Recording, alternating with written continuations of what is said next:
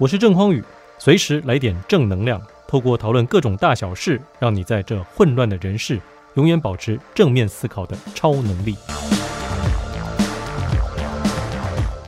各位好，我是激励男郑匡宇，总是用自己的故事、好社会时事来激励你，也希望能够带给你更多的正能量。今天我想跟大家分享一个非常重要的主题，那就是在人生之中有很多事情，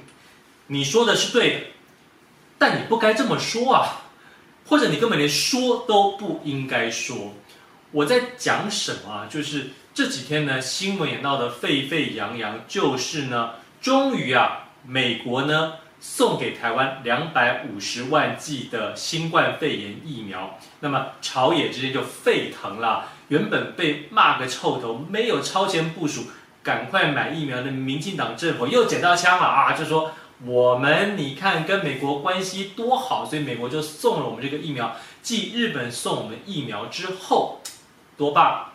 结果这个时候国民党啊，之前的也是算是政治明星啊，现在是台北市的罗志强议员就说了：“这有什么好得意的？台湾跟个乞丐一样去要了这个乞丐疫苗，前面花了那么多时间啊，根本就没有超前部署。”就用很酸的口气这样子酸政府，那么我必须说，其实像疫苗这个东西啊，大家引领期盼，都希望有，在这个时候有疫苗，别人送给我们，应该开心都来不及了。现在你讲这个话，用这种方式来批评政府的时候，只会让大部分期待在看到的时候，心里对于我们的罗志强议员会。打上一个问号，会觉得哎呦，这样子是不是太酸了？是不是太过分了？说错话，说话不恰当的，不只是我们罗志强议员呐，连我们市长柯文哲啊，最近我觉得都说出了一句让人听了觉得非常有待商榷的话语，是什么呢？当有记者问到他说：“哎，你对于这个美国送我们两百五十万疫苗，你有什么看法？”我们的柯市长呢，平常啊也是蛮喜欢开玩笑的。我听过他演讲，妙语如珠啊。可是他在这个时候居然就说：“哦，这个这个我们是美国的小老弟嘛，那美国这个老大哥呢，给我们这些疫苗，就好像呃大哥给小弟安家费一样，也是应该的。”各位，这个话在这个时候说出来，又或者以他作为一个台北市场的高度。你觉得这样讲对吗？这如果他是一个一般人，平常在讲话的时候聊天，甚至抿嘴上节目的时候这样说，大家还觉得这个比喻蛮有趣的。但作为一个想要问鼎总统的台北市市长或者未来的总统候选人，我认为这样子讲也是有欠高度的哦。所以说，我们大家在说话的时候呢，即使我们都知道台湾就是美国的小老弟，我们也不能够在这个时候用这种方式来表达出来。他如果可以站在一个比较高度、比较高的视野说，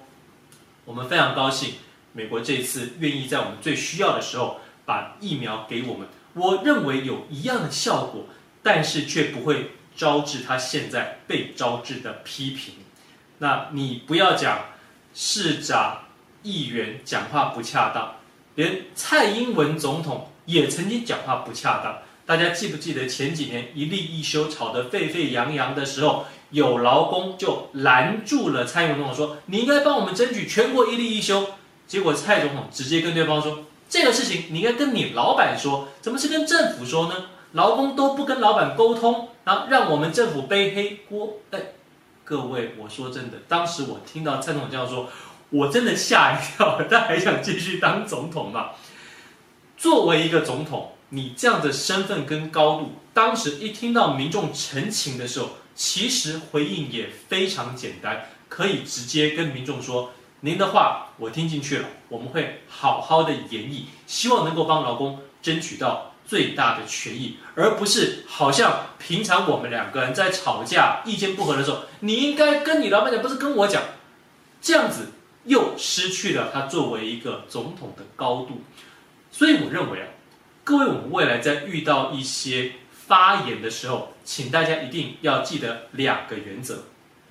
第一个原则就是，我们一定要本着一个善意，本着一个好意来进行你的发言。当你在发言之前，脑中构思要讲什么内容的时候，就一定要本着一个善意，而不是本着一个恶意，又或者是想要把对方打垮、打回去。你如果是本着善意的话，基本上讲出来的内容就不会有太大的问题。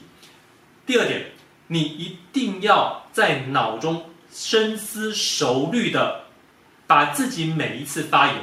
都当做是提升自己的能量、垫高自己的高度、好好展现你品牌高度的一个机会，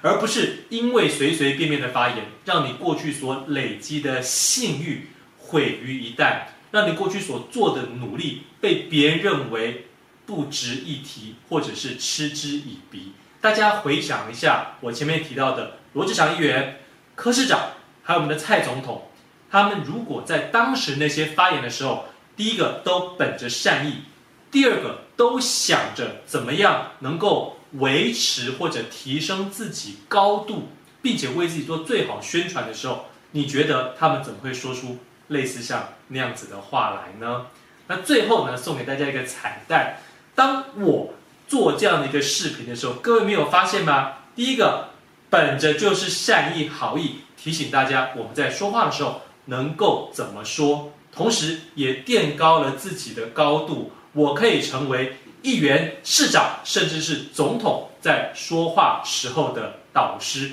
这不是又提升了自己的高度了吗？希望我今天分享的内容，对你未来在说话的时候，无论在任何场合，作为什么样的身份，都能够一开口提升自己的高度，也虏获人心。我是激励男郑匡宇，总是用自己的故事还有社会实事来激励你，也希望能够带给你更多的正能量。